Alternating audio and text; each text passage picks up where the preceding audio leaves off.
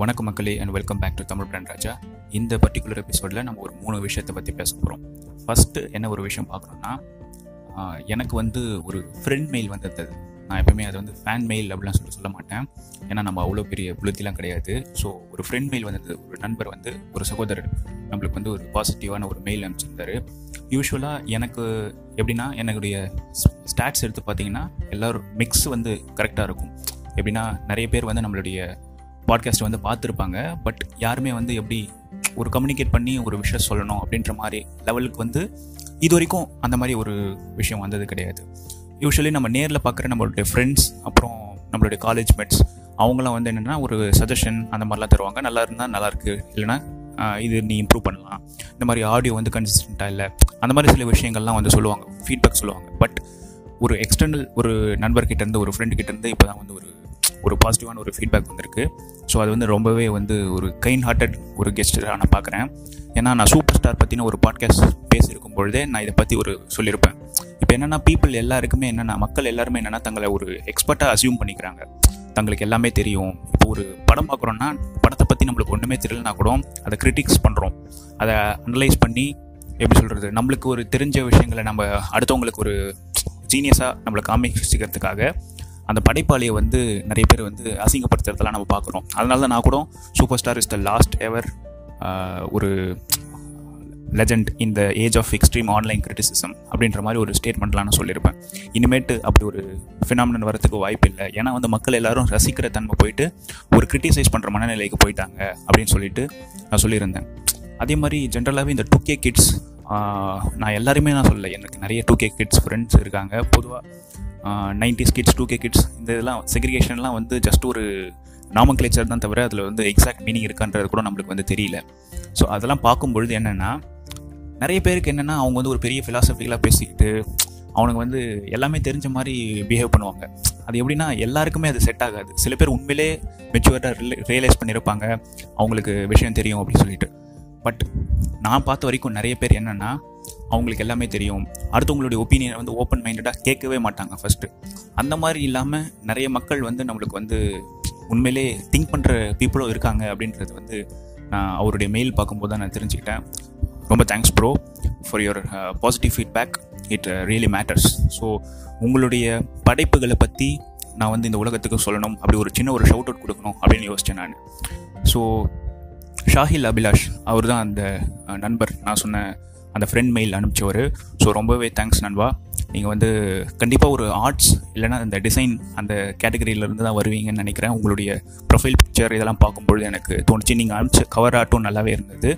So ஆனால் எனக்கு என்னென்னா இப்போ நான் உங்ககிட்ட மெயிலில் நான் வந்து உங்களுக்கு ரிப்ளை பண்ணியிருந்த மாதிரி தான் நான் வந்து ஒரு க்ரியேட்டிவ் அவுட்லெட்டாக அந்த அந்த வந்து பாட்காஸ்ட் நான் பண்ணிகிட்ருக்கேன் எனக்கு வந்து ரொம்ப பெரிய ப்ராசஸ்லாம் கிடையாது. இப்போதைக்கு நான் பண்ணிகிட்டு இருக்கிற இதுக்கு வந்து நாங்கள் வந்து ஒரு குட்டி டீம் நான் என் ஃப்ரெண்டு பிரபாகரன் இருக்கோம். ஸோ நாங்கள் வந்து மோஸ்ட்லி எங்களுடைய ஒர்க்கை வந்து நாங்களே பார்த்துப்போம். இது வந்து எங்களுக்கு ஒரு அவுட்லெட் மாதிரி. But since you're really interested I thought சில எபிசோடில் வந்து நான் உங்களுக்கு கண்டிப்பாக வந்து உங்களுடைய ஒர்க்ஸையும் நான் வந்து ஒரு பிரதிபலிக்கிற மாதிரி கவர் ஆர்ட்ஸ் அதெல்லாம் நம்ம கொலாபரேட் பண்ணலாம் அப்படின்றது நான் வந்து உங்ககிட்ட தெரிவிச்சுக்கிறேன். ஸோ அதே மாதிரி நண்பர்கள் உங்கள் யாருக்கு ஏதாவது கொலாபரேட் பண்ணணும்னு நீங்கள் ஆசை இருந்துச்சுனாலும் உங்களுடைய தாட்ஸ் தாட்ஸை வந்து நீங்கள் வாய்ஸ் அவுட் பண்ணணும்னு நினச்சிங்கனாலோ கூட நான் உங்களுடைய மீடியமாக இருப்பேன். ப்ரொவைடட் அது வந்து எந்த விதமான ஒரு டேஞ்சரஸ் ஒரு எலமெண்ட் இல்லாமல் நீங்கள் வந்து பாசிட்டிவாக இந்த சொசைட்டிக்கு ஏதோ ஒன்று சொல்ல விரும்புகிறீங்க ஏதோ ஒன்று கான்ட்ரிபியூட் பண்ண விரும்புகிறீங்க லேர்ன் பண்ண விரும்புறீங்க ஷேர் பண்ண விரும்புறீங்கன்னா கண்டிப்பாக நீங்கள் வந்து ஒரு இது- இது வந்து உங்களுக்கு ஒரு கரெக்டான ஒரு மீடியமாக தான் இருக்கும் பாட்காஸ்டிங் நான் உங்களுக்கு பாட்காஸ்டிங் எப்படி ஆரம்பிக்கணும் அப்படின்றதும் நான் சொல்லுவேன். ஆடியோ குவாலிட்டியை பொறுத்த வரைக்கும் என்கிட்ட பெரிய கன்சிஸ்டன்சி அப்படின்றது எனக்கு கிடையாது. அது எனக்கே தெரியும் பிகாஸ் பாட்காஸ்டிங் மைக் செட்டப் அந்த மாதிரியான நாய்ஸ் கேன்சலேஷன் அந்த மாதிரி பெரிய எக்யூப்மெண்ட் எதுவும் நான் இல்லாமல் தான் பண்ணிகிட்ருக்கேன் இருக்கேன் அதை கூடிய விரைவில் நான் வாங்குவேன். ஏன்னா எனக்கு சில சில கன்ஸ்டன்ஸ் இருக்குது ஃபைனான்ஷியல் கன்ஸ்டன்ஸ் இருக்குது இதை வந்து தெரிவிச்சுக்கிட்டு அடுத்த ஒரு செக்ஷனுக்குள்ளே நம்ம போக போகிறோம் அடுத்து இன்னும் ரெண்டு விஷயங்களை நம்ம பார்க்க போகிறோம் என்னென்னா இப்போ ரிசர்ச்சுடைய கோர்ஸ் ஒர்க் வந்து புதுசாக அப்டேட் பண்ணியிருக்காங்க. சில மாற்றங்கள் வந்திருக்கு. அது சில மாணவர்களுக்கு பயனுள்ளதாக இருக்கும் அப்படின்ற ஒரு நம்பிக்கையில் அடுத்த ஒரு செக்ஷனை நான் சொல்கிறேன் கடைசியாக Roland Garros French Open நேற்று ரெண்டு சாம்பியன்ஸ் உருவாக்கியிருக்காங்க. ஒருத்தர் வந்து லெஜெண்ட் ஆல்ரெடி இன்னொருத்தவங்க வந்து இப்போ தான் ஃபஸ்ட் டைம் வின் பண்ணியிருக்காங்க. அவங்கள பற்றின ஒரு குட்டி தகவலையும் பார்த்துட்டு கிராண்ட்ஸ்லாமுடைய பிராண்டிங் அதை பற்றி குட்டியாக பார்த்துட்டு இந்த பாட்காஸ்ட் எபிசோடை நம்ம கம்ப்ளீட் பண்ணிப்போம். ஸ்டே டியூன்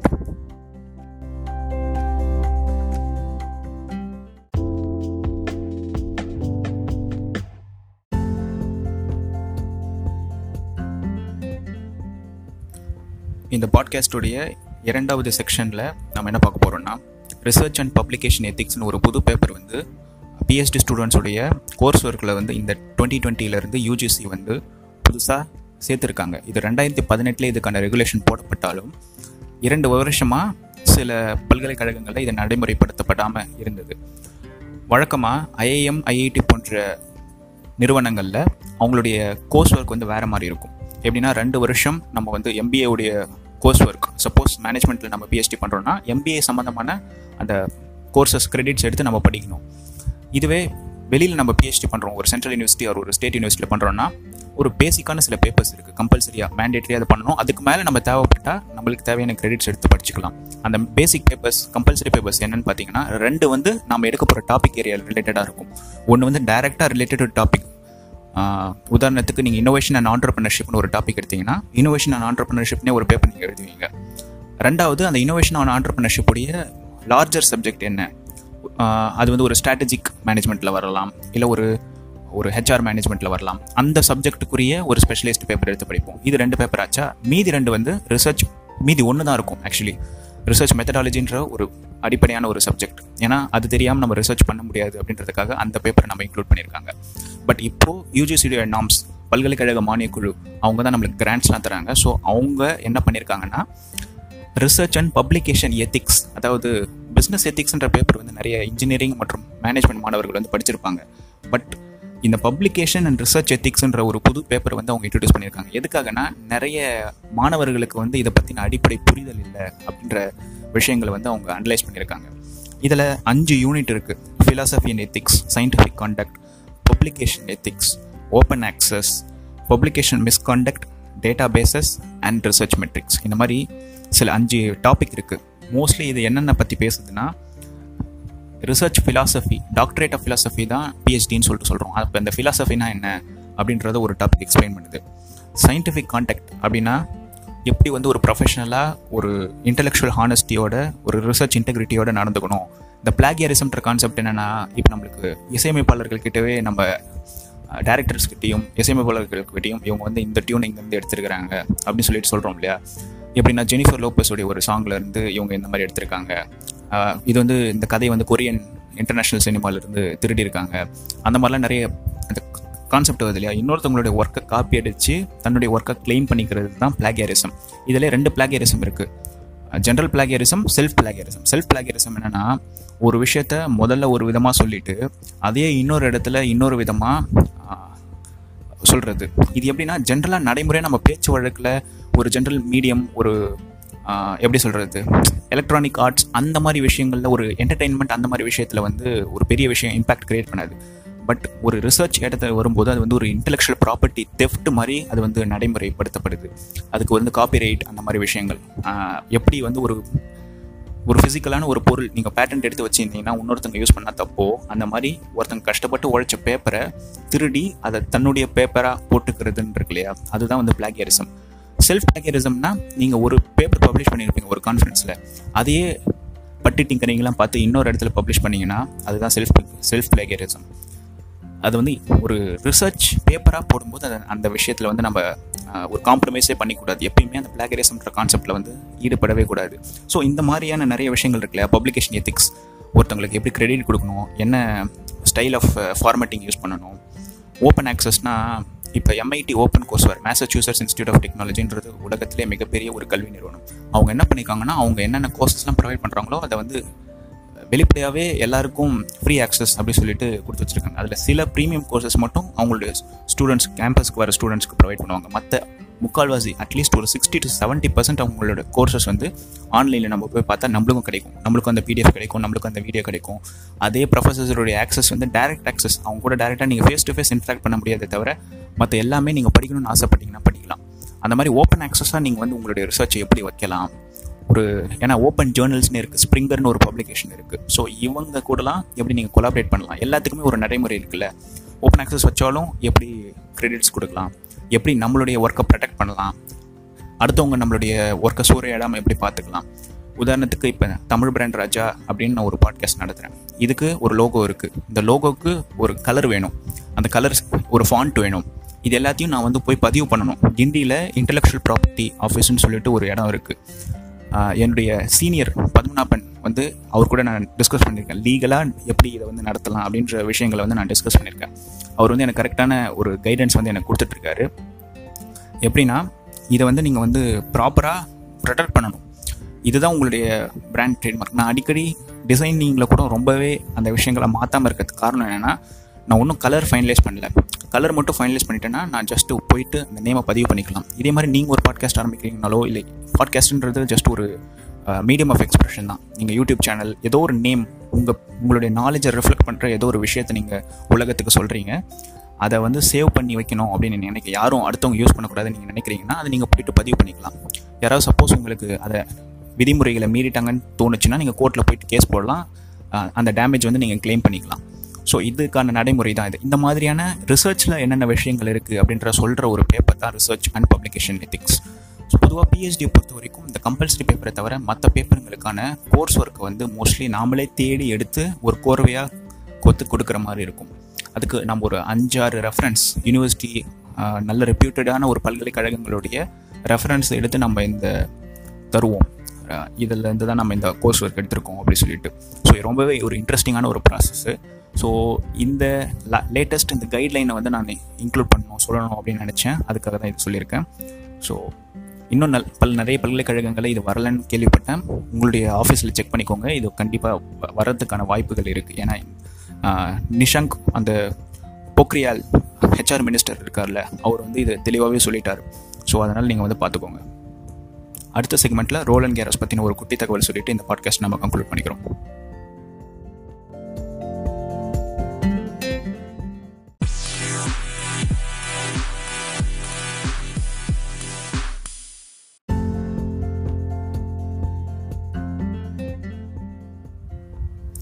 ஒரு பட்டிங் ஒரு ரிசர்ச்சருக்கு வந்து ஒரு பாட்காஸ்ட் எப்படி வந்து கரெக்டாக ஹெல்ப் ஆகும் அப்படின்னு நம்ம யோசிக்கும் பொழுது நிறைய விஷயங்களில் இதை சொல்லலாம். நம்ம வந்து பட் நம்ம ரோஷ் இந்த டைம் கன்ஸ்டன்ட் இருக்கிறதால ரொம்ப ஷார்ட் அண்ட் ஸ்வீட்டாக சொல்லி முடிச்சிடுறேன். நாளைக்கு நம்ம மாணவர்களுக்கு ஒரு ஸ்டூடெண்ட்ஸ்க்கு வந்து நம்ம பாடம் எடுக்கிறோன்னா அதுக்கு வந்து ஒரு முன்பயிற்சி தேவை. அது வந்து ஈதர் டைரக்ட் கிளாஸஸ் மூலமாக பண்ணலாம் பட் கிளாஸஸ் நடத்த முடியாத இந்த சூழ்நிலையில் பாட்காஸ்டிங்கிறது எனக்கான ஒரு பிளாட்ஃபார்மாக நான் பார்க்குறேன். எனக்கு தெரிஞ்ச ஒரு கான்செப்டை எவ்வளோ எல்லாருக்குமே எல்லாமே தெளிவாக சொல்லிட முடியாது. அதுக்கான பேசிக் ஹோம் ஒர்க்கை அவங்களும் பண்ணியிருக்கணும் ஆடியன்ஸும் பண்ணியிருக்கணும் அது ஒரு விஷயம். பட் இருந்தாலும் நாம் வந்து ஒரு எஜுகேட் பண்ணோன்னா எந்த அளவுக்கு எளிமைப்படுத்துகிறோமோ அந்த அளவுக்கு நல்லது. ஸோ அந்த எளிமைப்படுத்தி ஒரு ஆடியன்ஸ் முன்னாடி தைரியமாக சொல்லணும் அப்படின்ற ஒரு விஷயத்துக்காக ஒரு ஆங்கிளில் பார்க்கலாம். இன்னொரு விஷயம் இது வந்து ஒரு க்ரியேட்டிவ் எக்ஸ்ப்ரெஷனுக்கான ஒரு அவுட்லெட் அப்படின்னு சொல்லிட்டு பார்க்கலாம்.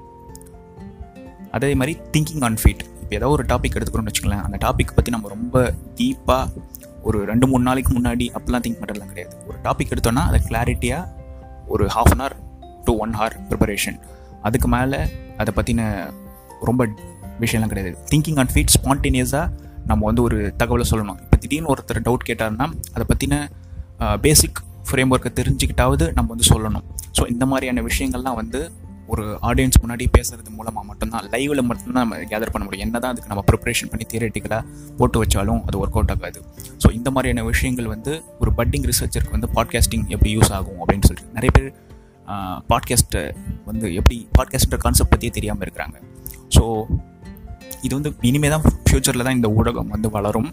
பட் இருந்தால் இருந்தாலும் நம்மக்கிட்டேயே கூட நிறைய குவாலிட்டி இம்ப்ரூவ்மெண்ட்ஸ் வந்து தேவைப்படுது. அதெல்லாம் நம்ம கொஞ்சம் கொஞ்சமாக நம்ம இம்ப்ளிமெண்ட் பண்ணுவோம் கண்டிப்பாக அது ஃபைனான்ஷியல் ரிசோர்ஸஸும் கூடவே அதுக்கு நடைமுறைக்கு வரணும். ஸோ அது ஃப்ரூட்டிஃபை ஆகும் அப்படின்ற ஒரு குட்டி நம்பிக்கை. இந்த ஃபைனல் செக்மெண்ட்டில் ரோல் அண்ட் கேரோஸ் அப்படின்ற விஷயத்தை பற்றி நான் சொல்லிவிட்டு கன்க்ளூட் பண்ணிக்கிறேன். பொதுவாக ஒரு கிராண்ட் ஸ்லாமுடைய கேலண்டர் எப்படி ஆரம்பிக்கும்னா கிரிக்கெட் அண்ட் ஃபுட்பாலுக்கு வந்து நாலு வருஷத்துக்கு ஒரு வேர்ல்டு கப் டென்னிஸை பொறுத்த வரைக்கும் ஒரு வருஷத்துக்கு நாலு வேர்ல்டு கப் மாதிரி. ஏன் இந்த வேர்ல்டு கப்னு சொல்கிறேன்னா இருக்கிறதுலே மோஸ்ட் ப்ரெஸ்டீஜியஸ் ப்ரைஸ் உங்களுக்கு தெரியும் டென்னிஸ் வந்து ஒரு டீம் ஸ்போர்ட் கிடையாது. டேவிஸ் கப் அந்த மாதிரி சில விஷயங்கள் மட்டும்தான் டீம் ஒரு நேஷனாலிட்டிக்காக விளையாடுவாங்க. இல்லை ஒலிம்பிக்ஸில் ஒரு தங்களுடைய தேசத்துக்காக விளையாடுவாங்க. மற்ற எல்லா நேரத்துலையும் அவங்க வந்து ஒரு இண்டிவிஜுவல்ஸாக தான் டென்னிஸில் விளையாடுவாங்க. இது வந்து ஒரு இண்டிவிஜுவல் ஸ்போர்ட் அந்த இண்டிவிஜுவல்ஸ்க்கு ஒரு வருஷத்துக்கு நாலு கிராண்ட் ஸ்லாம் வைப்பாங்க. அதுதான் பினக்கல் ஆஃப் டென்னிஸ் மாதிரி. அதுக்கு மேலே எதுவுமே கிடையாது. ஒரு கிராண்ட் ஸ்லாம் அடிச்சிங்கன்னா உதாரணத்துக்கு யூஎஸ் ஓப்பனுடைய ப்ரைஸ் மணி வந்து த்ரீ மில்லியன் டாலர்ஸ் எட்- ஏழு மேட்சஸ் ஸ்ட்ரெயிட்டாக நீங்கள் ஜெயிக்கணும். அந்த ஏழு மேட்சஸ் நீங்கள் ஸ்ட்ரெயிட்டாக ஜெயிச்சிட்டிங்கன்னா நீங்களே கால்குலேட் பண்ணிப்பாங்க. Three million US dollars in Indian rupees ஒரே கிராண்ட் ஸ்லாம் ஸோ அந்த மாதிரி ஒரு வருஷத்துக்கு நாலு பட் இன்டென்ஸ் காம்படிஷன் இருக்கும். Both women and men so last அந்த ரோல் அண்ட் கேரோஸில் இகாஸ் வியாடெக் அப்படின்ற ஒரு கேர்ள் அவங்க வந்து டுவெண்ட்டி இயர்ஸோ நைன்டி இயர்ஸோ தான் கேள்விப்பட்டேன் அவங்க வந்து ஃபர்ஸ்ட் கிராண்ட் ஸ்லாம் வந்து வின் பண்ணியிருக்காங்க. சீனியர் விமன் பிளேயர்ஸ்லாம் பீட் பண்ணி முதல் கிராண்ட் ஸ்லாம் அடிச்சிருக்காங்க. இன்னொரு புறம் king of clay Rafael Nadal அவர் வந்து தன்னுடைய இருபதாவது கிராண்ட் ஸ்லாம் இது வந்து ஆல் டைம் ரெக்கார்ட் ஏற்கனவே ராஜர் ஃபெடரர் மட்டும்தான் அந்த அரியணையில் தனியாக அமர்ந்துட்டு இருந்தார். இப்போ அந்த அரியணையில் இவர் கூட சேர்ந்து ரெண்டு ராஜாவாக வந்து இப்போ உட்காந்துட்டு இருக்காங்க. நான் ராஜர் ஃபெடரருடைய பயங்கரமான ரசிகன். இருந்தாலும் எனக்கு ரஃபேல் நடாலை பிடிக்கும். அவருடைய ஆட்டத்திறன் அவருடைய அந்த போராட்ட குணம் அதெல்லாம் வந்து நாங்கள் நிறைய கற்றுக்கலாம் எப்பயுமே டென்னிஸ் வந்து ஒரு சலிக்கவே சலிக்காத ஒரு ஸ்போர்ட் அப்படின்னு சொல்லிட்டு சொல்லுவேன். ஆண்ட்ரே அகாசி தான் என்னுடைய ஆதர்சம். அண்ட் ரெகசி ராஜர் ஃபெடரர் தான் எப்பயுமே நான் ஃபேன்ஸ்னு சொல்லுவேன். But I admire Rafael Nadal அவருடைய இந்த அச்சீவ்மெண்ட் வந்து ரொம்பவே ஒரு இன்ஸ்பிரேஷனல் யாராலுமே திரும்ப சாதிக்கவே முடியாத ஒரு விஷயம் சொல்லலாம். அதேமாதிரி ரோலன் கேரோஸ் அந்த க்ளே கோர்ட்டில் மட்டும் ஒரு நூறு ஒரு வின் பண்ணியிருக்காரு. பதிமூணாவது கிராண்ட் ஸ்லாம் அதே இடத்துல வின் பண்ணியிருக்காரு பாரிஸில் யாராலுமே ஃப்யூச்சரில் ஒரு தொடவே முடியாத ஒரு சாதனை சொல்லிட்டு சொல்லலாம். அதை தொடணும்னு நினச்சாலே அவங்க வந்து ஒரு லைஃப் டைம் ஆஃப் எஃபர்ட் ஒரு இருபது வருஷம் டென்னிஸ் விளையாடினா தான் அதுவும் இருக்கத்திலே டாப் லெவலில் விளையாடினா தான் இந்த சாதனை வந்து முறியடிக்க முடியும். இது நூற்றாண்டு சாதனை அப்படின்னு சொல்லிட்டு சொல்லலாம். Miss maybe next twenty one hundred to twenty two ஹண்ட்ரட்ல யாராவது ஒரு பிளேயர் வந்து இதை பீட் பண்ணுறதுக்கான வாய்ப்புகள் இருக்குது பட் எனக்கு கண்ணு கெட்டின தூரம் வரைக்கும் அந்த மாதிரி ஒரு பிளேயர் வந்து எனக்கு தெரியல. ரஃபேல் நடால் உடைய ரெக்கார்டை பிரேக் பண்ணுற மாதிரி. ஸோ அந்த அவர் வந்து நேற்று அந்த அரியணையில் மறுபடியும் அமர்ந்திருக்காரு. இந்த கிராண்ட் ஸ்லாம் கேலண்டர் பற்றி நான் சொல்கிறேன்ல ஆஸ்திரேலியாவில் ஸ்டார்ட் ஆகும். எப்படின்னா சூரியனுடைய பாதையை வந்து அது ஃபாலோ பண்ணிகிட்டே போகும். ஆஸ்திரேலியாவில் தொடங்கும் ஃப்ரான்ஸ் யூகே லாஸ்ட்டாக யூஎஸ் எப்படி நம்மளுக்கு டே சன்ரைஸ் டு சன்செட் வருதோ அந்த மாதிரி அந்த ஏர்த்துடைய ரொட்டேஷனுக்கு ஏற்ற மாதிரி ஏன்னா சம்மர் வந்து அந்தந்த பீரியடில் தான் ஓரளவுக்கு நல்லாயிருக்கும் ரொம்ப வின்டரில் ஆடினா அந்த கேமை ஆடவே முடியாது. ரொம்ப குரூவல் ஸ்போர்ட் டென்னிஸ் பொறுத்த வரைக்கும்.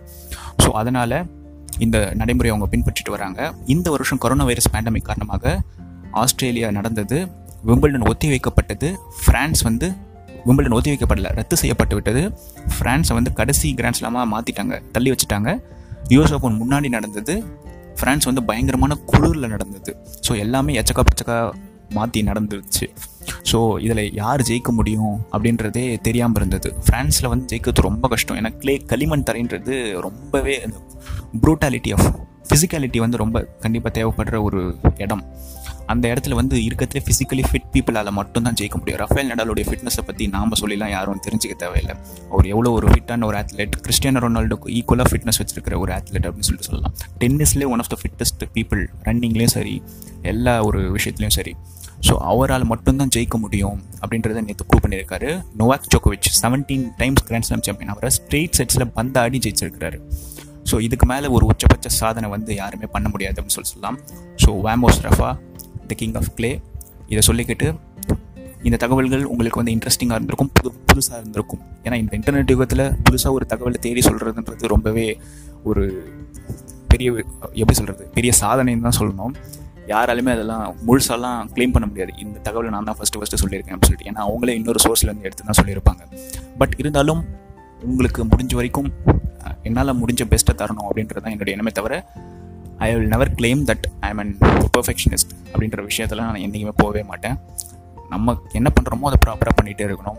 அது வந்து ஒரு பாசிட்டிவாக பண்ணிகிட்டே இருக்கணும். அதுதான் நம்மளுடைய நோக்கமே தவிர இதனால் யாருக்காச்சும் பயன் இருந்ததுன்னா நல்லது பெஸ்ட் பயன் இல்லைனாலும் நம்மளுக்கு ஒரு லேர்னிங் கிடைக்குது இல்லையா?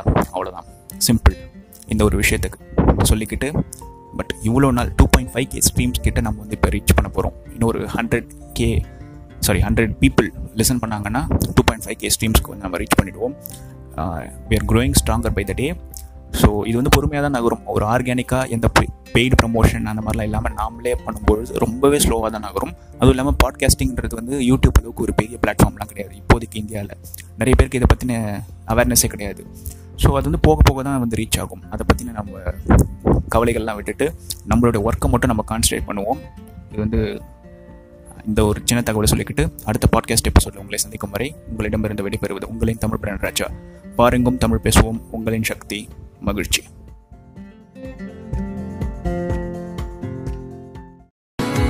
யாரோ போல் நான் என்னை பார்க்கிறேன்.